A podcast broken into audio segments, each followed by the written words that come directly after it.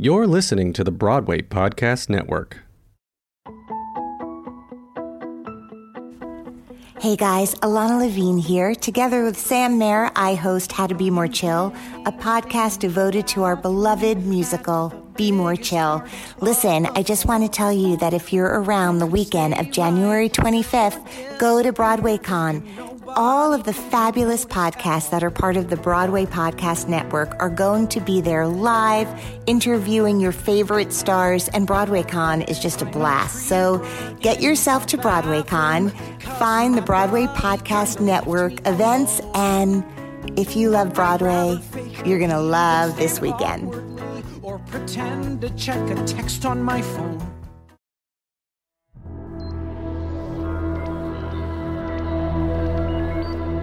Hey everyone, I am Ilana, And I'm Sam. and we are two people who had a mutual love for a show called Be More Chill.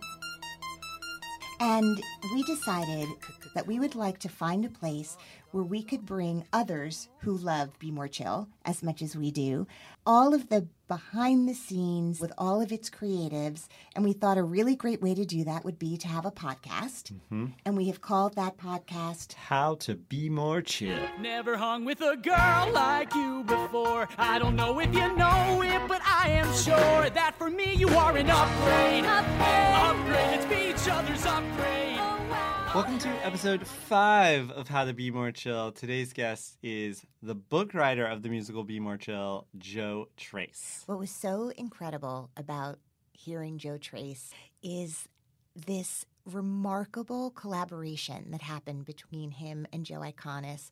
And it really was a match made in heaven. And when you hear him walk us through what the process was from meeting to the show we're seeing on Broadway, Mind's blown. yeah, And I will say, this interview of the five that we've done so far, I learned the most things I didn't know before.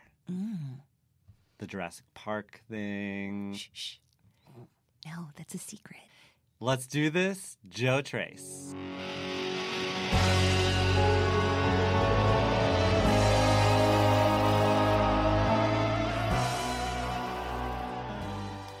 All right.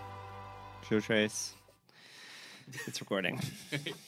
Lisa Jones would have cried. I'll probably be the first person to vomit live on of nervousness. love Can you imagine? That'd be so horrifying. I've Are you never, nervous? yeah, yeah. I don't usually get like interviewed like this, so it's a very Well, Yeah. we don't usually have the honor of interviewing uh, librettist slash book writers like Joe Tracz. I just want to say that my children both wanted me to let them skip school today because the idea that the person who wrote Percy Jackson and the Lightning Thief, uh, Lemony Snicket's um, yeah. Series of unfortunate uh, events. series of unfortunate events, the series, the TV series, and the musical coming to Broadway, Be More Chill. Literally, they're like, that is that's like a, a personal day. No, I feel that, that is. I mean, it's something that I feel. I, that I, if I could go back to my kid self and be like, "You will do these things," is I would feel very, very lucky. It's incredible. Um, Sam, Hi. we have Joe Tracz here. I'm freaking out as I've been freaking out for every Hi, person who's Sam. come in. Oh my Yeah. God. It's Joe Tracz. So, Joe, you it, the, the cat is out of the bag. As you know, many of your friends from Be More Chill have been in the same chair that you're sitting in. And we really wanted to help the fans um, and ourselves learn sort of all of the behind the scenes leading up to this very glorious time in the Broadway season. So I know that you have written these other things that I just mentioned, but you and Joe Iconis together have created this magical, magical piece of theater. So, can you, at the very least, just take us back to the very first time you and Joe Iconis sat together, having both read the book, um, and started this journey? Yeah, yeah. In fact, actually, I think that the first time Iconis and I met, you know, our, our we both had a mutual agent, Scott Chaloff, who's incredible, and uh, set us up on a blind date where he'd given us both the book, and, and you know, I'd known Joe because I, um, you know, I'd seen Bloodsong of Love at Ars Nova, and so I knew his music, and you know, I'd listened to things to Ruin, so I was a huge fan of his, and you know, and, and sort of, you know, you're meeting people who are your peers and, you know, artists who are sort of at the same stage of, you know, trying to make it in New York. And, and so we went to Cornelia Street Cafe, which I just, my husband today told me that it closed down, which I was so sad about. And I've actually, I've been in the village and I was actually trying to find it. And now I realize why I couldn't find it again because it's no longer there. I know, it's but it's, uh, yeah, so heartbreaking. that I, so I already felt emotional this morning when I was like, this place is now gone. Yes, one more New York City institution. know. But it lives on, art. It lives on in this podcast. It does, yeah. But that was where we sat, we sat and we got we got- we you know we got some coffee and food and, and, and talked about ourselves and be more chill and and bonded over our mutual love of Jurassic Park. Um, 'cause for, I think for a while Joe had on his website that his like dream was to write the Jurassic Park musical, and so you know having like did my little Google research on him, I you know it's, I remember that was like you know the, it was funny. Actually, I think we actually talked about movies a lot, and you know one thing that Joe and I found is we uh, have worked together is that we share like not just a love of musical theater, but the, the movies that were influential to both of us. And, Right. Um, you know, you know, we're around the same age, and so you know, it was the things that we were seeing in theaters and the things we were discovering on the same time that really shaped us both in terms of theater, but also in terms of just you know stories that were we were discovering and were shaping us. I know a lot about the story of Be More Chill and Joe, the Joe's meeting and, and the evolution, and I did not know the Jurassic Park thing. Yeah, And you know, so it's funny. It's, so I like would never remember that if it wasn't for this morning talking to my husband about Cornelia Street Cafe and that like the flashbacks that that those words uh, triggered. Cool. So you're you've all had you both read the book. In fact, when you sat down, Yeah, so I so I knew Ned Vizzini's work. I'd read it, his book. It's kind of a funny story, um, which is his second novel. He wrote it after Be More Chill, and it was it's a, a beautiful book. If you haven't read it, it was made into a movie um, with Zach Galifianakis and and Keir Gilchrist. Um, you know, but it's a you know a sort of Be More Chill minus the sci-fi element. It sort of deals with the same issues of depression and anxiety and and, and fitting in. In a high school, uh, yeah, you know, it's, it, World? it was in, in, influenced by um, his time after Be More Chill came out as a debut author. You know, he sort of dealing with the pressure of that, and he actually checked himself into a psychiatric hospital for a few days to sort of you know figure out how to how I deal with like you know all the feelings that I'm feeling, and and um, so you know it's about it's about that Okay. experience. But I'd um I'd read that book. I'd worked at bookstores all my life, and and I usually would gravitate towards the YA section. I love young adult literature. This is where I discovered Percy Jackson and Lemony Snicket and, and Ned's work all around the same time. So it was it was destiny. it really was. I know. Like I'm like that. Uh, you know that like. Po, you know, post college job of like working at a Borders bookstore, which now does not exist. Was this in Michigan? Uh, this is in Chicago. I moved to um, right after I graduated college. I, I moved to Chicago to do theater in Chicago, and so I was like interning all around and working at a Borders bookstore. were you a child actor, or were you always on the writing side of things? Um, I was not. I would not say I was a child actor, but I would say I was a child who loved acting. And now I can't imagine that because now I can't imagine being on stage. Um, it's definitely, but you know, you you first discover theater, you know, through, you know, wanting to perform and and. so know, you did musicals growing up. I did. I my um, parents would always take us to see musical theater in in Detroit when like the big touring shows would come. You know, Cats and Annie and Jesus Christ Superstar. So I would see all those shows. You know, and then um, my sister and I would do. There's a little theater, a children's theater in our hometown called the Marquee Theater, where we would do like a summer camp there.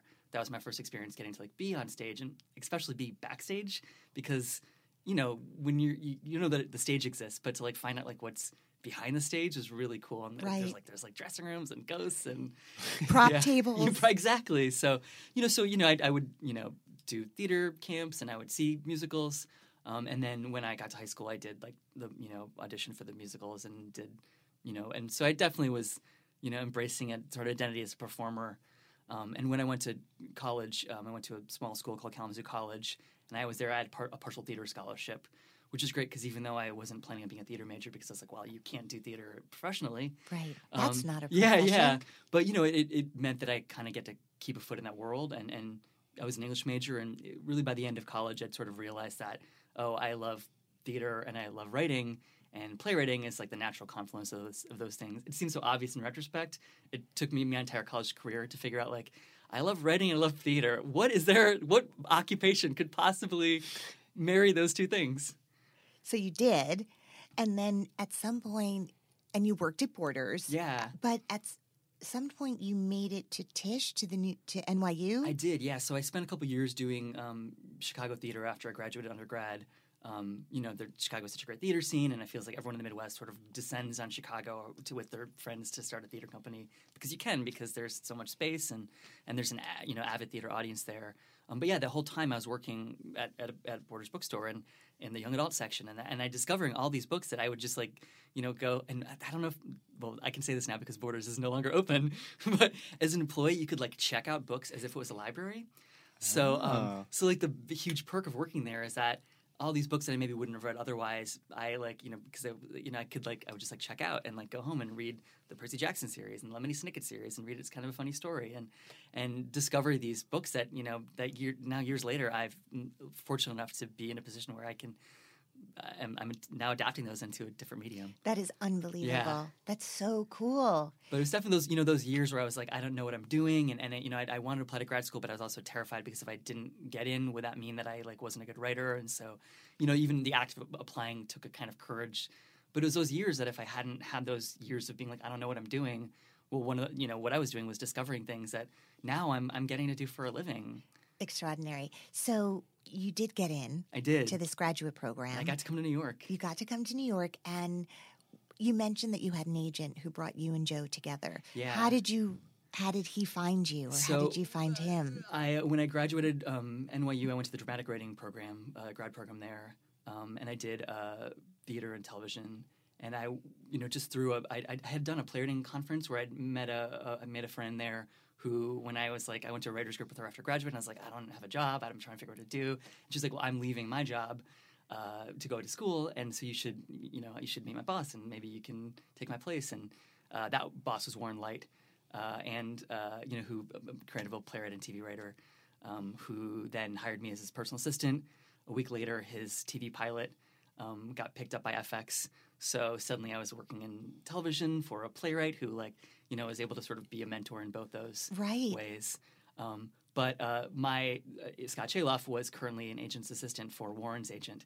So you know, as you do when you're assistant, you talk to Assistant. the assistants all day, and, and so you know, I would talk to Scott, and at some point he was like, "I saw your name in a pl- writers group. Are you a writer? You should send me a play." So I sent him a play, and and like then he sort of, I think even before he was an agent, he was, you know, s- sending my work out under championing Yeah. championing you. So I was actually Yeah. I was actually his first client. Um, Wow, that's yeah. cool. Good job, Scott. Yeah, yeah, it's a good job, Mhm. Scott. We'll have to get Scott in here at know some you- point. Yeah. Well, and, and He's it's got integral part of great the Be More. Chill story because he then he you know knew Be More Chill and, and gave it to Joe and I and I said oh I love that author and, and I love Joe Iconis and so when he arranged us to meet together and said hey maybe would you guys you know see a potential there we're like yes absolutely this feels like a musical and this feels like the person to write it with I'm so glad you just said that because in the story, that is the seed that planted all of this. Yeah. That um, matchmaking, yeah brilliant matchmaking, because he was so right. It's you know, I mean, definitely, you know, I think the experience of having a show close to opening on Broadway makes you reflect about the different paths that intersected to get you to where you're at. Oh no, I'm gonna cry. Sorry. How many minutes have we been talking, Yeah. Is it a record? yeah. yeah. But you know, all these seeds. You know, if I hadn't been in that period where I, I discovered these books, if I hadn't, you know, been in, at Ars Nova and discovered Joe, you know, all these things that sort of came together, so that when you know, when Scott said, "Here's Joe Iconis, here's Be More Chill, Ben Ed Vizzini, here's a Cornelia Street Cafe," you know, it was all the like the, the things that had to happen for that meeting to go the way it did, for it ha- to happen the way it did. Right. And you spoke all of those languages. Yeah, right? exactly, Like, yeah. like, oh, yeah, I know that language of Yeah. Ned Vizzini and good food Yeah, in the West Village. Yeah. Um, so you're sitting there, you've both read the book. Can you recall, like, literally, what was the first, once you were like, okay, I could really see enjoying working with you, me too, um, paid the, who paid the check? Ooh, that's a great question. I bet Joe Iconis did. He's really nice. He's a, You didn't go have these. Yeah. You think you, okay, no Dutch going here. Um, do you remember the very first thing you wrote for this show that is now called Be More Chill? Yeah, I mean, you know, b- before we ever wrote any actual songs or script, you know, Joe and I did a lot of like story breaking meetings, and they were all they all happened in New York coffee shops. So the um the Birch Coffee that was in that oh, that hotel by uh Madison by um Madison Square Park, but it, it's gone now. But it was like a Birch Coffee that had like a little like upstairs library area. Everything's gone. Everything's gone. But Be More Chill yeah, lives. except Be, Be More Chill stayed. The legacy lives on of all these. Yeah, but it had like a little upstairs, so you could like hang out there for forever because like the baristas weren't didn't know that you'd been there for five hours. Right. Ah, Um, brilliant. Yeah, so we would, and I we we started off by So Joe and Joe work in coffee shops. Yeah, exactly. We were both big coffee shop workers. I mean, that's the thing. I think in New York because you're not like your apartment's probably small, so you're you go to eh, you know coffee shops. and I love coffee. I love the like just being in a place where it feels like there's a lot of creative energy and and just sort of excitement. It's so interesting that you say that because Joe Iconis feels the same way. And for me as a non writer, I always imagine that you need complete silence and to be in sort of a booth like we're sitting in right now, where you're kind of cut off from the rest of the no, world. No, complete but- silence is like a blank page is terrifying. you Right, know? right. So that you can kind of do it in a busy environment is kind of fascinating It sort of to trick, me. it sort of tricks your brain because there's already so much like excitement and stimulation. Sort of like tricks your brain. And often, if you don't have Wi-Fi in a coffee shop, then you can You actually have to Yeah, work. exactly. There's You're no sort of forced Pinterest to- yeah. browsing. All right, so you start breaking story. Were you told from the beginning that you could divert from the source material if you want? Because there are things in your show, the ending in particular, that Yeah. are different from the source material. Yeah, you know, early on we'd had a conversation with Ned um, on the phone, and, and you know he he told us about you know the book was even though it's you know in some level a sci-fi novel, it's so rooted in his own experience, and you know because of his first novel he wrote it when he was so young. There's so How old much- was he? He was in his early twenties. Yeah, I want to say maybe twenty three, possibly younger. Um, I got to start doing Yeah. this with my life. yeah, I mean, he was, you know, he, was, he he wrote a column for like one of the New York newspapers about like, you know, when he was in high school, you know, writing about like, you know, and, and it was collected into a book called uh, Teen Angst? Naaah. Uh, that's sort of about that was his like columns about being a high school student. He was always a gifted writer, and and his writing, the voice on the page. You know, feels so unfiltered. It feels so raw and, and honest, and you know, it's really funny. But it's like funny in a way that's like also super mortifying because it feels like people's thoughts that you normally you don't share because you keep them up in So your head. raw. Yeah, and he would put that there, and I think that's why you know so many people have responded to his work, and, and I think you know that same uh, f- like funny yet honest quality is something that's so present in Joe Iconis' songs and his lyrics, you know, and I think that like I, I'm so proud that that legacy, uh, you know, th- of that voice on the page, you know, has found a home in in Joe's lyrics as well, and has you know found people who have discovered his work through this new way. Yeah. But um, and your libretto. and libretto, Not yeah, nothing. yeah. So, and- so you said it, Ned seemed to uh, give you the sense that it was like from his experience. Did you did you get the sense that he kind of identified as Jeremy? Yeah, I mean Jeremy and Michael. I mean, in the, the sense that you know all the characters were a piece of his own high school experience. You know, there were things that were literally from his own high school experience, and there were things that were so drawn. And you know, he was around the same age as Joe and I as well. So you know, like what it meant, what it felt like to be a, a you know a teenage student. You know, towards the end of the '90s, early 2000s, you know, was like a vocabulary we all spoke together. Um, you know, and, but in talking about how much of the book was autobiographical, you know, there's also the sense like he was like, well, like you're making it into something, so you will also be putting parts of your own selves into that as well. And you know, and, and one of the things that I really loved about that conversation with him was he had had the experience of uh, working to turn Be More Chill into a movie. You know, at that point he was working in LA. He'd had a lot of like film, TV experience, and so actually he talked to us not just as the author of the books, but as someone who had you know already worked to try to adapt Be Chill. You know, and, and so you know, and, and sharing the things that you know some of the, challenges that he'd had because so much of the book is inner monologue, and of course what we were able to talk to him about is that in, in musical theater, inner monologue it becomes song, and actually musicals in a in a way that you can never do with film and TV outside of like heavy voiceover, and you can get into somebody's head and, and emotionally tap into what it feels like you know is inside somebody's head. And you know, and the Yes. Beamer told the book is about what's going on in someone's head. Like the squip is a voice in your head. So, you know, and he was saying how hard that was to translate to a visual medium, and yet musical theater sort of splits that difference because, you know, it's you know, it's a dramatic medium. You're seeing action play out before you. Um, and yet you're also very internal in a way that you know, in, in, a way that you can never be that internal in film and television. Um, so it was, it was actually great to get talk to him, not just as the author of the book, but as someone who was able to talk adapter to adapter.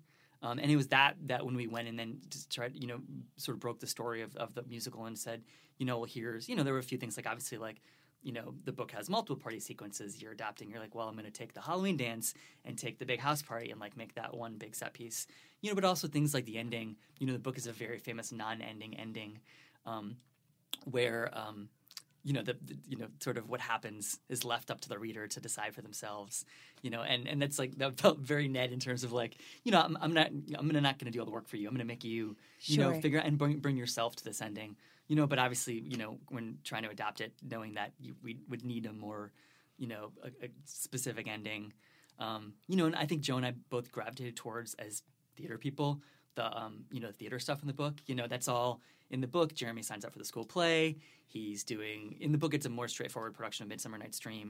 I just seen I had just seen at the time uh, Were the World Mine, which is like a beautiful movie musical about teenagers doing Midsummer Night's Dream. So I, I think actually the decision to make it not a straightforward production came from having just seen a musical that did that so beautifully that I didn't want to. That I was like, well, how you know, I'd love to try to find a way to make it our own. And then as we were talking about, Joe and I both love science fiction and genre. You know, talking about Little Shop of Horrors and, and finding ways to sort of push the sci-fi elements. You know, the book came out in 2004 when the idea of a computer in your head felt like much more sci-fi than it does now. It was pre-smartphone, you know. So I think one of the things we were excited about was, you know, in like 2012, you know, taking you know taking that 2004 sci-fi and like pushing that to where we were headed you know, and so then finding be like, well, like the Midsummer production could be like a science fiction version of Midsummer, like yeah, like you know, like the Tempest is you know the Forbidden Planet's like the sci-fi Tempest. So like, what if like the drama teacher is like you know trying to do the sci-fi thing, and that gives us a way to like introduce the idea of science fiction before the squip is introduced, and introduce the idea that like there's going to be this like big crazy sci-fi climax, you know, that can be like a play within a play, and, and feels like we have permission to explore genre and, and get a little crazy there because we've like planted those seeds early on by having that be the play within a play. And so you know, there's a lot of those kind of story decisions that came out of you know both like the permission Ned gave us and then thinking about how to use the medium in a in a fun specific way. Had you ever written a musical before or for a musical before? In uh, in high school, Okay. I definitely tried writing musicals that were terrible. Um, So this was before Percy Jackson and the Lightning Thief. it was, yeah. So you had not started writing. I had not started yet. writing that yet. Okay. Yeah. So how does it work? You have two people, like two heads, one body, right? One of you is responsible for all the music and lyrics, and one of you is responsible for all the dialogue. Are there like very finely drawn lines? Or did you guys sort of? I mean, there are famous, you know, there's Sondheim and like there's so many famous collabor and and um, Hal Prince or just different people who have different jobs within the making of something. So, how did you guys designate like I take this, you take that? Well, I think you know, even though you know I'm writing text and he's writing music and lyric, you know that there's, but we're both writing story, Right. So you know, it, it never felt like we were we were div- divvying things up. It always felt like well, we're both telling the same story, and you know, and from early on, it was so clear. Eh, when I, one of the reasons I love working with Joe is because I felt like we just had the same story in our heads. You know, the story we wanted to tell was the exact same story. So you know, I, there would be scenes I would write out write out as if they were a play. You know, and then those, and then we would sort of like be like, well, where's the song in the scene? You know, and then that, you know, part of that scene would then become song. You know, there'd be songs he would write that would then, you know, become. It will be like, oh, well, how do we, you know, where, where does this go in the show? You know, where does this? Is there dialogue that you wrote that are that that's part of songs and and and lyrics that he wrote that ended up being dialogue? Yeah, absolutely. You know, I'm uh, in one of our workshops. There was no pants song in Act Two. You know, we knew that there was a song. We wanted a song for the dad in Act 2 and uh, and it was you know for a long time it was, it was going to be a more straightforward dad sad soliloquy song. Um, and uh, and then the, the sort of brainwave and in the rehearsal came. Well, you know, we need to figure out how is Michael, what gets Michael from that bathroom to saving the day of the school play, and, and Right. he sort of hadn't had that moment happen. And it was like, well, like what if the dad, what he does is like he realizes that he has to, you know, be there for his son and recruit his son's best friend. So two people that Jeremy is like pushed aside now have to team up to say like if you love somebody, you like. And it was like trying to say, and we had the joke because it's from the book, the dad Jeremy like is mortified that his dad doesn't wear pants around the house. So you know that had been like a thing where we were like it's a fun joke, but then I was like you know like if when you love somebody you put your pants on for them, and like Joe like went away and like twelve hours later he'd written that song, you know, Yeah. and it was so you know I mean So like that. So like Perfect that. Yeah, example. yeah. I mean, the your cool- thought becomes like this forever more famous song. Yeah, this Yeah. make this make you're like careful what you're saying conversation because you never know what's going to become a lyric. Exactly. Yeah, or, or you know, like the end of the show, you know, we'd had we'd written we didn't have an ending for our first workshop, and and we knew generally what would happen in it, but we just sort of wrote instead of a final song like a paragraph of what was going to happen, and we wrote you know like Jeremy can still do the squip, but he's learned that of the voices in his head, the, lou- the loudest one is his. Literally, that that became the song, and you know, so ah. it was, you know, but it was it, you know the two of us both wanting to tell this story together and, and figuring out so you know, it, it's like what you know. How do you divide it up? It's, it just sort of happens. It just you're, you're both telling the story together, and some you know, it's I don't know, I don't play sports, but I'd imagine there's a sports metaphor about like throwing things back and forth. Feels like a Is that Sam? Is that a sports metaphor? Why asking me? Like I know sports. No, it was a joke. yeah. you know, you know, you throw the soccer ball back and forth. That's how soccer works. right? Totally. Yeah. That's totally seems right. how Three works. non-sports people are like that Yeah. seems right. That I want to play that sport. Yeah. Like cricket. Yeah. It's definitely like cricket. It's, it's more if it's a sport, I guess like the sport from Calvin and Hobbes, so they're like making up the rules as they go along. Yeah, that's, that's like how the it yeah. So I have a question, which is this time when you first meet Joe at Cornelia Street Cafe, and let's say all the way up to the signature theater this summer, is there a moment or two in there that really stands out to you? If I'm like, what what is like this moment where it was just so magical, or something something that that really stands out to you in that time, Yeah, um, you in know, that very long period of time. I mean, Be More Chill was such a huge thing for me because it was my first like real production of you know I'd, I'd written plays and had and, and done plays like off off off Broadway, you know, um, but you know we were commissioned by Two River Theater, this amazing theater in Red Bank. We were writing knowing that you know unless we really messed it up, we were going to get a production there. So you know the um, the comfort of knowing that your piece had a home, which is a playwright, you don't often have that feeling. Um, so when we did that first production, the, our we rehearsed the first week in New York, and then we moved out to Red Bank. And that first night in Red Bank, when like all the cast was all there, and we were all staying in like the artist housing there, and we were like on the bank of the red ba- the red bank of the river. Uh, Aptly named. Yeah, aptly named. Yeah, and all you know, all like we you know sharing a passing a bottle back and forth that later gave us all um, strep throat. So Really? yeah, yeah. But you know, it's this magical moment of Who do you were all think had the strep I- and gave it to who all was, of you? Who was patient zero? Yeah, that's a great question. Were you drinking Mountain Dew? it was yeah, yeah. Definitely. It was the red. It was the it was the Red Mountain Dew, yeah. Um, but you know, is that we were all there, and we were you know all away from our families and and you know and in homes, and we were in Red Bank, New Jersey, about to embark on making this show together. We were, you know, some of us had pe- were people who had worked together before. Some were, you know, people who were meeting for the first time. But that sense of like we all really believe in the show and we're making it together. And here we're out here just to make this piece together. I think that was like one of the moments I always look back on. Even before any audience had seen Be More Chill, the feeling that we all felt we were making something special. And even though we later all got strep throat from that night, Yeah, worth it. yeah, yeah, So worth it. so worth so it. worth it, yeah. was this the first show that you sat in auditions for? Absolutely. Um, yeah. You know, actually, by the time, I, you know, because musicals take so long, we, um, from writing Be More Chill to that first production, I had done the initial production of Lightning Thief. Okay. So, um, uh, so I'd, At, at the Lortel at Theater. Lortel, yeah, the, okay. the hour-long TheaterWorks um, touring version of it, which is uh, Yes. So, which was like the fastest I've ever written something. It like from, you know, can, from coming together to write that piece to seeing it done and like, you know, all around the country. not for nothing, and and this this is not called "How to Be Percy Jackson in the Lightning Thief," but I did, as stated earlier, I have children who are obsessed with everything you Oh. do, and so we went to see. By the way, hottest ticket in town was not easy to get a ticket for, and also much like seeing the Cher show the other night, where everyone around you is singing like they're at Madison Square Garden.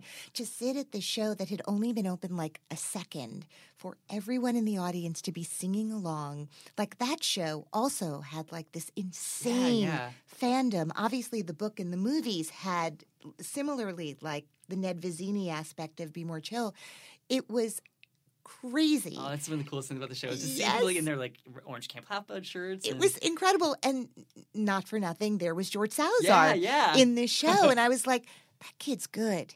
yeah. Keep an eye on that Yeah. Salazar." well, you know, so we did him. So that was our, our full length production of it. But you know, Yeah. um, you know, at, at that point, we I'd done Be More Chill, and then we, you know, George, I had my. so that's how you knew George from the Be More Chill into River. Exactly. Yeah, Okay. yeah. yeah, Because we done a, you know, we done the hour long version of Lightning Thief. You know, which is also where we worked with Stephen Brackett for the first real time.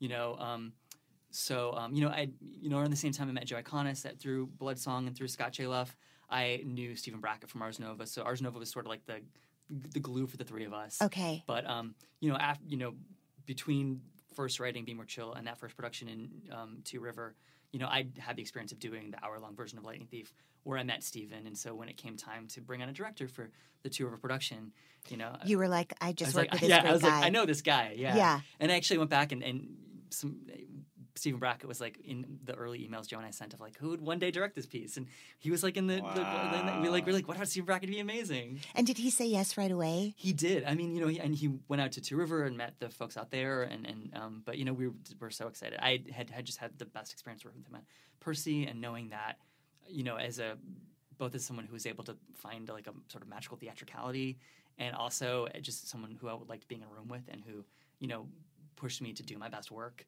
You know, which are all So as a that- dramaturg, he's tremendously yeah, talented I mean, that's, also. that's the thing. You find a director who's also a great dramaturg, and, and Stephen is, is both those things. I know I don't want to skip ahead, but is everyone making their Broadway debut on the creative team know. of this Yeah, show? like no. there's I've never heard of this before. yeah, me, Joe, and, and Stephen are all That yeah. you you understand. Like this is I mean, there's so many unorthodox, incredible things about how this show came to Broadway, but even that, like the trifecta of creative yeah, talent I, there. I'd, I'd never actually thought about that before. That, that- I, I that- just it bodes well for all of your talents is all I can say.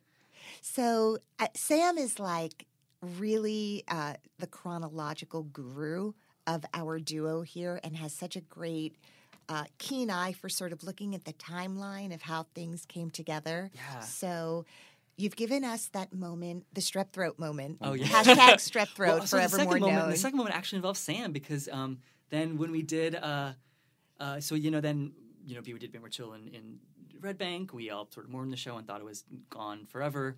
Um, you know, then I continued to work on Lightning Thief and then turned that hour long show into a two hour show that we did at the Lortel with, with George and, and Stephen. And um, we were nominated for some Drama Desk Awards. And it was at the Drama Desk um, after the awards on our way to the after party where Sam and I shared an elevator with George. And this is my first time I met you, Sam. Well, it's because I was like, oh my god, this guy wrote Be More Chill. I was freaking. I was so starstruck. so you knew who he was. Oh my god, I knew And you're in an elevator trying to be all chill. Yeah. Mm-hmm. Okay. And and it was the first time I'd seen George since you know we'd started to suddenly get start getting messages from people who were discovering the show and and re- and you know it was a time when we first started to take notice of this like crazy beautiful phenomenon of people organically discover and Be More Chill. So during the run of Jackson, Percy yeah, Jackson and the we started Lightning it. Started to right? happen. Are you on social media? I am on Instagram and I'm a very terrible Instagrammer. Okay, Like I, I don't like, go for you for Instagram. but are you noticing also in your world that things are yeah, buzzing? I'd started to get you know like messages on Instagram from people asking questions about the show and about the characters, and and that you know I assumed it was like the same five people who like went to you know, you know had seen the show in New Jersey or you Me. know I assume that the me. messages were people who Five yeah, messages yeah, from uh, Sam. Sam yeah you know I assume that they must have been all people who like knew each other and like all had discovered the show together. You know, then it became apparent that the messages were actually coming from everywhere All over the oh, Yeah, world. yeah, and, that- and you know, and that these people were just like all happened to be finding the show at the same time, and and and so you know, I remember at, at the in the elevator with Sam and George after the drama desks, um, being like, George, have you noticed that people are like writing you about Be More Chill? And he's like, Yeah, I, I thought you guys were doing something with it, and it was, just, and Sam was there to witness it of us like realizing that this was not an isolated phenomenon, but this is something that we were all suddenly becoming aware of, and, and that was the moment where first like maybe the show isn't as gone forever as we thought. hmm but you move on Yeah. to great things. Um, so, Be More Chill happens in Two River. Percy Jackson and the Lightning Thief is taking New York by storm, but that's a limited run. Yeah, yeah. That has to end. Then you are hired to write uh, Unfortunate Events. Yeah, yeah, actually, you know, and and you know, around the around the time of the two river production, I'd actually had been moved out to LA because, you know, I'd been in New York for seven years, and and I was, you know, I, I'd gone from you know doing other jobs to support my writing to writing full time. Um, but then I found that like uh, you know you get your first writing job and you're like great I'll never have to do another non-writing job again and then you find out that like oh Well, and then you're like, Borders Bookstore. yeah yeah, I know exactly I didn't return any of those books. Yeah, exactly. And that's why they went bankrupt. They're gone now. I, I was like, I literally, there's a moment where I was like, I literally could not go back to Borders if I wanted to because it does not exist anymore. Because I took all those Yeah, books. because I took all those and books, I I did forgot to not return them. bring them back. yeah. Um, you know, but you know, you get your first writing job, and I got a job working as um, as an in-house writer at an animation studio. You know, that was for Also in LA, um, no, that was actually uh, Blue Sky Studios, which is um, my neighbor, my yeah, neighbor oh yeah, exactly. yeah, until um, recently. It was my first paid writing job, and I was like, great, I'm now a writer. And then what you learn as a writer is that it is an entirely unstable career, and one job ends, another job isn't always lined up. So I, you know, after like two years of not having another writing job in New York, you know, my husband, that well then boyfriend and now husband, we decided to move out to LA together. So he had just finished grad school at NYU as well. So it was like felt like the time for us to both, you know, move on. And I so many of my playwriting friends were already out there and finding work. So you know, so you know, I'd actually sort of was leaving theater behind. Wow. You know, but fortunately, then because Be More Chill, you know, happened and We lassoed you Yeah, back. and- and we to- and- and lassoed Percy you back Jackson, to New York. you know, so I've, I've been really lucky that I have been able to actually like do both of those things, and and and going to LA didn't mean I had to abandon doing theater. But did it- a series of unfortunate events right? Was the writers' room in LA? Um, the writers' room. So was actually the writers' room was in San Francisco. Um, Okay. So Daniel Handler, who is Lemony Snicket, he actually uh, ran the writers' room out of his dining room in San Francisco. Wait, that's who he really is? The yeah, real yeah, yeah, the real Lemony Snicket? Are we allowed yeah, to no, say? to- yeah, yeah, open secret, open secret. yeah, so the writers' room was actually in San Francisco. In My his dining mind is room. blown. It was amazing, and it was actually an all, all, uh, aside from Daniel, who's a novelist, it was an all playwright room, which was really incredible. So you know, um, uh, Joshua Conkle, who it was a, is an amazing playwright, who I had known from New York Theater. Um, we brought him on board. Um, Sigrid Gilmer, who's a, a playwright who's working at LA, we brought her on board. So it was actually a really theater friendly room. And the show itself, you know, Neil Patrick Harris and, and you know Roger Bart, so you had all these theater performers. So Sure. even though it was doing TV, it was like very theater adjacent in terms of both the you know like the people behind the scenes and in front of the camera. Um, and I got that job right after Be More like it was right after Be More Chill closed in New Jersey, and it lasted three seasons up until the New York production. So it was like a really weird like Be More Chill bookend that whole three year Wow. journey of that show. Um, but I had no idea when I started that job. I would never have guessed that I would then be going back to do Be More Chill when the show ended. It would never have crossed my mind. Wild.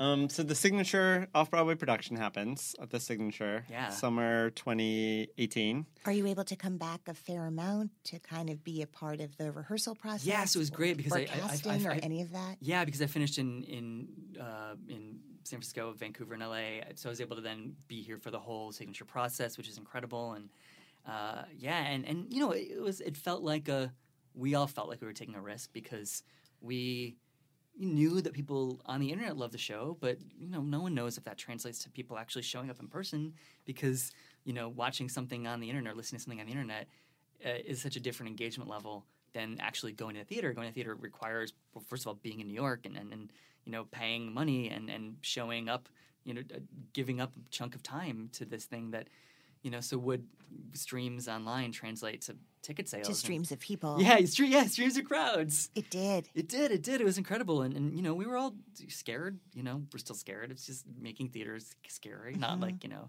When you say that, like, what do you mean scared? um, you know, you're you're especially in a piece like Be More Chill that feels like we're putting so much of ourselves into it. Um, it's very vulnerable. It's you know, you're making art and making art that you love is vulnerable because if people don't like it, well, they didn't like something you love that you put yourself into.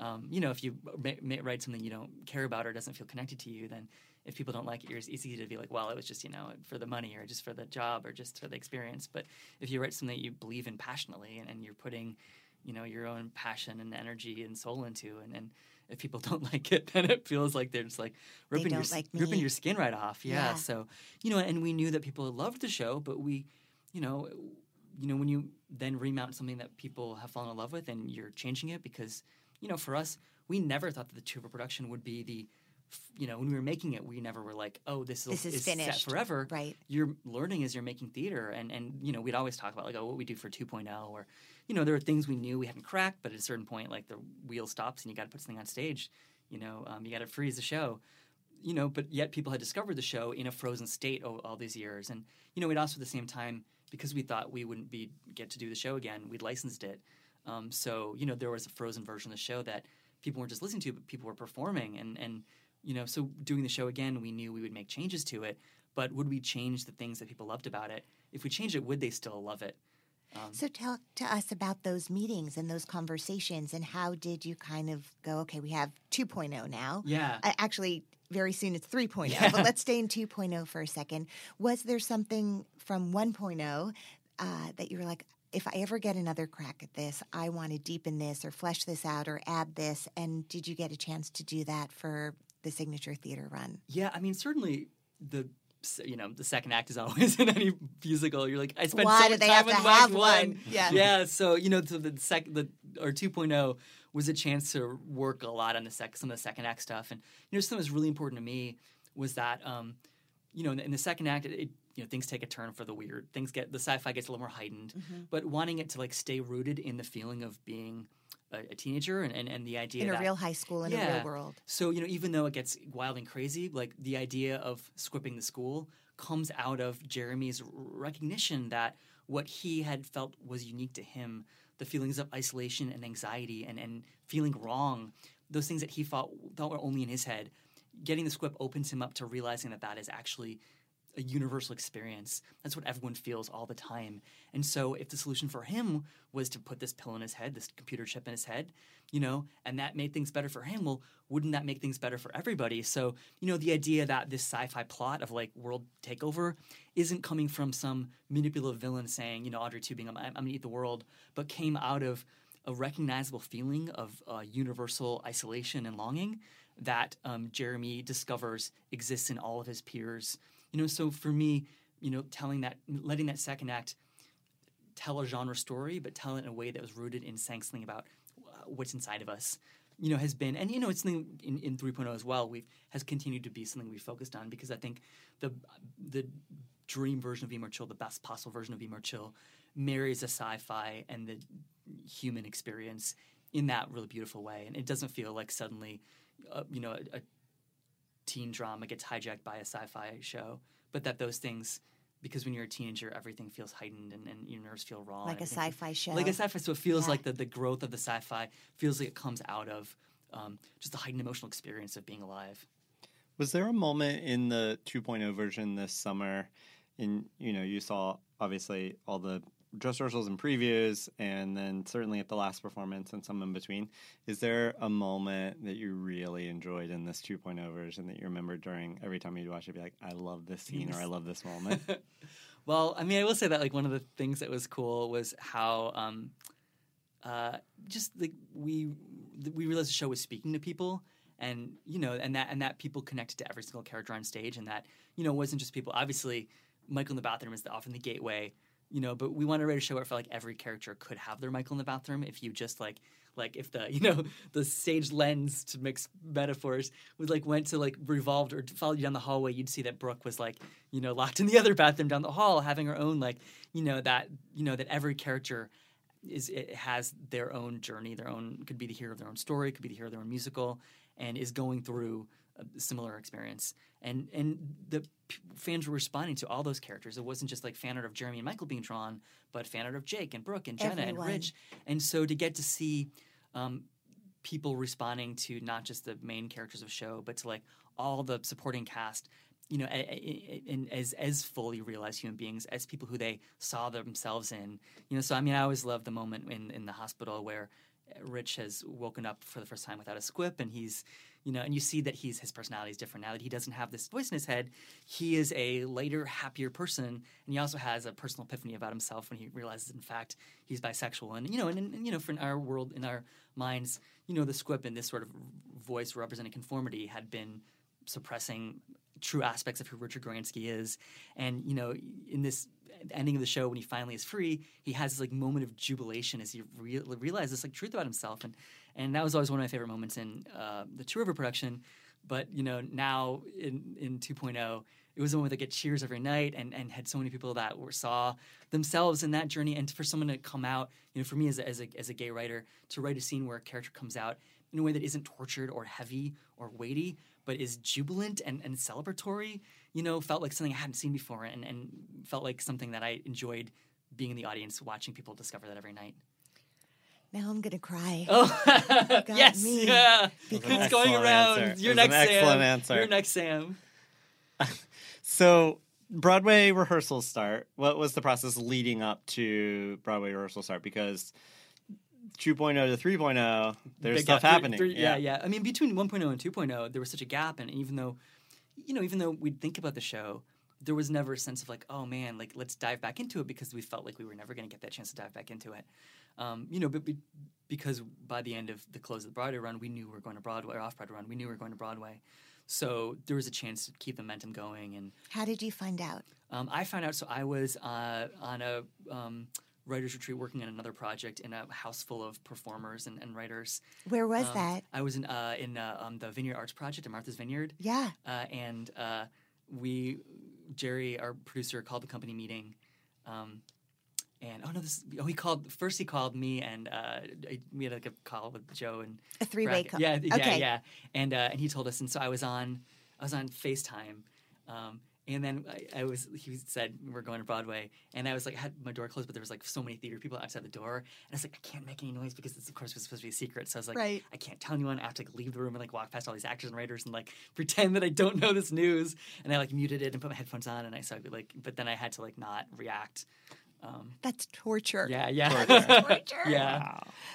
Did anyone do a screenshot of that FaceTime conversation? They, I, I think someone, d- I think someone did. I think I've seen Joe or Jerry like, had, yeah, yeah, like, like your what, it, what little it looked like. Yeah, yeah, because we were all, you know, we'd all gone, you know. So I think Brackett was in another city doing a show, and you know, we're all sort Was of Brackett on that call too? Was it a Yes, four-way it was- call? It was a four-way call. Yeah, yeah. And I think, I think Fancy technology. Yeah, Yeah. think I don't know how to do that. I can fun. merge two, but at once it's Yeah, no, three of us, yeah, forget yeah, it. Too complicated. Um, so you're on the Vineyard. I know that theater. I know exactly where you were.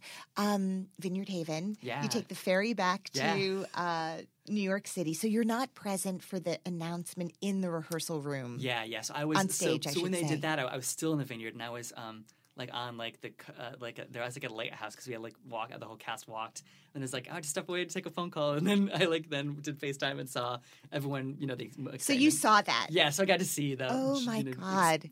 you know explosion of joy. That's amazing. Um, all right, 3.0 is about to start. It Tell is- us yeah. how this process has been. We were, uh, It's as of recording, we're a couple, uh, less than two weeks away from first preview. Yeah, and two days in a tech. Wow. Yeah. Yes, and when we all get to hear this out in the world, people will have already seen Oh my the gosh! Broadway show. Wow. So Yeah, yeah. tell us a little bit. So so it won't be a spoiler when when this airs. It will live and. And as you know, your fans are very quick to tweet and share everything. Yeah, yeah. right? The first preview for 2.0, that first preview, um, I definitely was like keeping an eye on social. And I'm not a social media person, but I was keeping an eye on it because the people that showed up for the first day were the people who had been dreaming of seeing the show for so long, Right. But also had known that frozen version of it. So that How would they respond? Was the question. They loved it. They loved it. They did. They were so embracing of the changes, and I think that actually the, the changes we, we we had already wanted to make were already in line with what our you know our fans were seeing in the show, which is that they were responding to the the human emotions beneath the you know it's it's a sci-fi musical comedy. You know those are things that are not you know that that sometimes can mean no substance. You know, I, I never, you know, I think that all the th- three of the things can have substance to them, but like there can sometimes be a bias against things that are com- comedic or things that are musicals or things that have a genre in them. That those things can't also speak to, you know, universal human truths. But what people had responded to in the sh- in our show were those universal human truths, were those feelings of, you know, connection to the, you know, the, the challenges of finding your identity in, a- in a world that is both like more connected and less connected than it feels like it's ever been. So, um, so you know, we had always wanted 2.0 and now with 3.0 to continue to find ways to tell that story more clearly. So, you know, I am less nervous about the changes for 3.0, even though I think there's probably more book changes from 2.0 to 3.0. Can you tell us a little were- bit about what some of the changes are or how you thought about them? Yeah, I mean, really, I feel like the show feels a little more of an ensemble th- this time around. You know, whenever I'm rewriting, I often go back to those original. I'll, I'll, like find my initial emails or like you know notes from after workshops to be like, how was I talking about the play to people? And you know, one of the things I always talked about when I talked to John Dias at Two River and Annika Chapin, and you know, I always talked about it. You, you start off in Jeremy's perspective, but as the show goes on, Jeremy's perspective opens up as he discovers the inner lives of everyone in, in of all his peers. And so, you know, I talked about it as a show that would start with Jeremy, but would open up to see what's going on inside everyone's head. And I was like, oh, well, you know, we sort of do that, but we're, you know, we're doing that very late in the show right now. How can we do that earlier? So, you know, we have a new musical number to replace um, the um, reprise of More Than Survive. Um, is now a new musical number Joe's written. A whole new song. A whole new song called Sync Up that uses some of the DNA of the Mm-hmm. Called old what? version called Sync Up Sync up. um, where Jeremy now goes to school with the squip for the first time and experiences, you know, his squip is able to walk down the hallway and say, here's what's going on with this person. Here's what's going on. You don't know this about this person, but here's what's really underneath the the the, the, the, the uh, exterior they project. Wow. You know, and so that experience of having the squip is Jeremy relearning what it what his school's system like social system is like. Also, we're relearning now what the Squip's powers are. Yeah, exactly. We didn't know that the Squip could see into the minds of people that he wasn't in. Yeah, that's sort of so like that's you know, really interesting. Yeah, it, it's sort of you know, and it's like sort of like behavior observing. Like, see, this person seems like they have it all together, but like mm. you know, they're you know, or. Not so much. Yeah, see, Chloe, she seems like she's you know tough and scary, and yet that's because she's so scared of losing status and power. So you know, the people who seem uh, tough and scary are often the people who are the most scared on the inside, and and so it's you know gaining insight into the way the world works that also teaches us about the people who we've met as archetypes and are now discovering that there's more to them than that. So you know, and you know that work, you know, it, it, begins you know in the middle of Act One. It continues, you know, found new material for that towards the end of Act One. Um, and then continuing doing that storytelling up in, in all our Act Two is so um, ensemble heavy. You know, we have the Halloween party sequence and and Pitiful Children, which has become more about really Jeremy sort of looking around and identifying the way that you know the, the chain of events he started at the Halloween party have rippled out. There's been this fire, but even beyond that, there's been people who have been hurt through his the chain reaction he started. People are like genuinely feeling isolated and, and wounded, and, and sometimes physically, sometimes emotionally, and and so the idea of Squipping School, Pitiful Children, the school play comes out of recognizing um, this uh, this ache that's all around him, and and so I, I feel like that's you know always something that we talked about when we talked about this show. When Joe But and I now talked- you could deepen but now it. we're deepening it, and, and, and you know we've just learned ways to do that better, and and um, so I'm very excited for people to see it, especially for you know for, for new people who you know are getting going to see that version of Be More Chill that is about what's in all of our heads, you know, and for people who have fallen in love with these characters, you know, and getting now we'll get to know them in, in an even deeper, more fully realized way. Well, when when you guys and when you guys created a new song for Will Roland Yeah. in 2.0 for Jeremy, um, I think it's pretty exciting to know if we were doing the cast recording tomorrow. Yeah. If your fro was show, show was frozen, there's already two more new songs Yeah. from the original cast recording. Are there more? there you know there's there's changed lyrics throughout and, Okay. and there's new some new musical moments um, that uh, uh, are excited. And some you know we, we're looking at like well like right now you know christine the second act you know isn't you know she doesn't have as much musical material as she does in the first act. And and yet like her point of view in the second act is you know what she does is she articulates what jeremy is fumbling towards which is that everybody around us is hurting and wouldn't it be great if there's a way to fix that? And that's Jeremy gets a little light bulb and he's like, "Oh, right, I can, I can do this, and I can just give everyone a pill that's going to make everything better. It's going to be great. And get the girl. You get the girl, Yeah. you know." And and so you know, we found a way to musicalize that um, point of view for Christine um, that I think helps. You know, because Christine is often the truth teller in our show. You know, she's someone who is often the voice of truth and the, and, and the voice of honesty. And so, for her to say, you know, everyone's hurting, and wouldn't it be great if there's a way to make everyone not hurt? You know, that that gives I think that gives a legitimacy that if it was just the squip who we know manipulates people, if it's just squip saying you know, everyone hurts, you should uh, squip everyone. You know, that, that that point of view is now legitimized by hearing Christine, our, our most truth telling character, ar- articulated in, in song. Because in a musical, things should you know things that are important should be articulated through music. I think in real life too. I think in real life too. I'd like to change the rules of how we all it. communicate in Oh the world. God. So one thing Sam and I have both been just overwhelmed by and and in thinking about it for all of you involved in the show is the amount of young people in particular who have had their lives changed. If you could think of an exchange that has stayed with you, like the fortune cookie uh, fortune that you put in your wallet, because Yeah. like it's such a good one that you keep forever. Well, the one that always I think you know my um you know I, I get I do get really incredible messages from fans and and sometimes they're just things like what would this color of Mountain Dew do if you drank it? But you know often they are you know this helps me get through the day. Uh, you know I was you know some people this helps me get through my hospital stay. This helps me get through this life experience and. But um, there's you know my mom actually got a message on Facebook, um, and I, I'm not a very I, I, I have I'm on Facebook, but I'm not a very Well, Facebook is still for moms. yeah, Facebook is for moms. That's And where you find and us. She, and she got a message from the mom of a fan who reached out to her and she said, "I don't know if you're, uh, you're. I have a unique last name, so she said I don't know if you're related to Joe Tracz, one of the Regis Be More Chill, but I just wanted to if you are, I wanted to pass this message along to him about you know this show giving my daughter the, the light in her eyes and, and, and just this beautiful, beautiful message that um, that my mom was able to share with me. And, and so to have that moment, not just shared from the fan, but to have my, that be something that my mom and I could share together, and that obviously as a as a parent, if, if you see a kid, your kid is doing Hurting. the art, yeah, you know, and then finding that thing, I think any parent knows what it means to see your child find that thing that gives them that light, that gives them that spark of, of joy and uh, the difficulties of growing up. So to be able to share that with my mom was definitely one of the most special messages to get. And but you know, it's it's been that whole the whole experience of realizing that as an artist, the work you do reaches people and has uh, is having an effect on people. Is you know, you you write things in isolation and, and you make things with a community, but then it's when you put it out in the world, you don't always know if your words are having an effect. If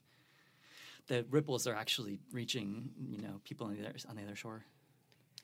So the crazy thing is, I'm listening to Joe just tell us that story, and that's the testimonial we have for this Let's episode. I'm pretty it. sure it's the same. Whoa. Joe, you'll, you'll confirm or deny. I mean, I'm freaking out. That just blew my mind. That like we asked, like, what's one of your favorite fan interactions, oh and you answered with the person who who sent us this. So my name is Bibi, and when my daughter was 11, I suddenly had a kid that, despite growing up in a very happy home, was now somehow broken. She was unusually sad and feeling like she didn't really fit in anywhere, and there just wasn't a lot of happiness for her in general at the time. But one day she discovered Be More Chill, and instantly she became one of these kids that was on the internet every single day talking about how amazing this play was, despite the fact that she had never even seen it. Then one day she got an opportunity to ask Joe Tracz a question online about his inspiration writing the play, and she lit up like a Christmas tree. And I turned to my husband and I said, That right there, whatever this Be More Chill thing is, we need to feed that. So when the play came back, I was like, okay, we just need to go to New York and see this thing. And the moment I saw it, I instantly understood what all these kids had connected with. It was, without doubt, the message that the play tells, which is simply to love yourself just the way you are. But it's delivered by submerging you in this incredible music with hysterical writing and these fabulous characters that tell you the most important life lesson, presented in a way that you're going to want to see again and again. And although I may have started as a 51 year old reluctant parent, I'm pretty sure at this point I may now be a bigger fan than her. Isn't that wild? beautiful. So beautiful. Uh, She's like the the mom of the year 2018 Aw. and 2019. I think. there are a lot of really amazing Be More Chill moms out there. It's true. Yeah. Um, we need t shirts. yeah, Be More Chill mom.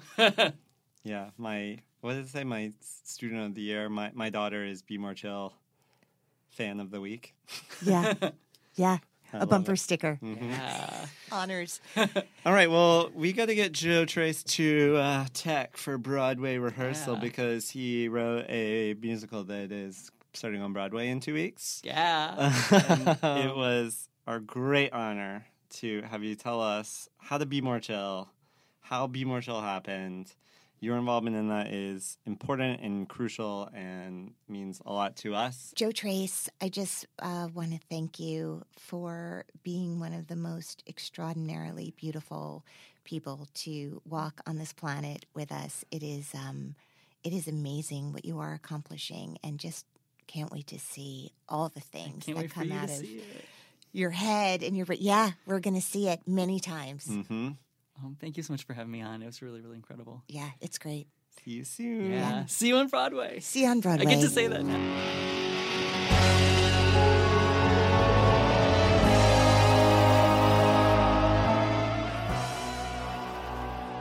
Thank you for listening. Hey, you can find us on Instagram at How to Be More Chill. And one quick thing before we go could you go to Apple Podcasts or whatever podcast platform you listen on and just take a moment to rate and review us? We would really appreciate it. And do not forget, this is Ilana. This is Sam. Tell us how to be more chill. Never hung with a girl like you before. I don't know if you know it, but I am sure that for me you are an upgrade. Upgrade. Hey Hey there, I'm Kimberly Schmidt. Are you in love with the podcast you're listening to? Kevin Jager here. Did you know it's part of the Practically Perfect Broadway Podcast Network? And I'm Brian Plofsky. The Broadway Podcast Network features over 30 podcasts to feed the theater passion in all of us. Feed me, Seymour. Wait, over 30? I feel like I'm running out of time. It doesn't have to be agony because we have a very good place to start.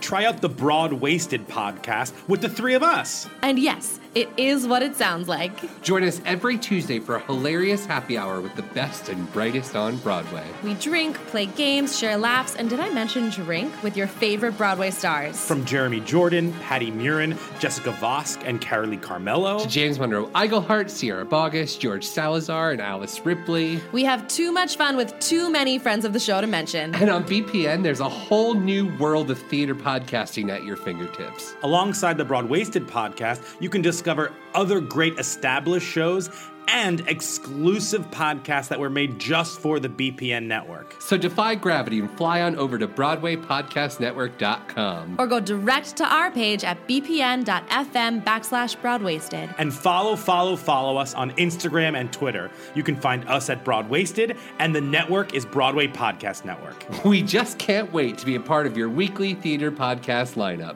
Thank you and cheers! Zoot-doo-wop-bum. Thank you for listening to the Broadway Podcast Network. Make sure to visit us online at BroadwayPodcastNetwork.com, on Instagram at Broadway Podcast Network, or on Twitter at BWayPod Network.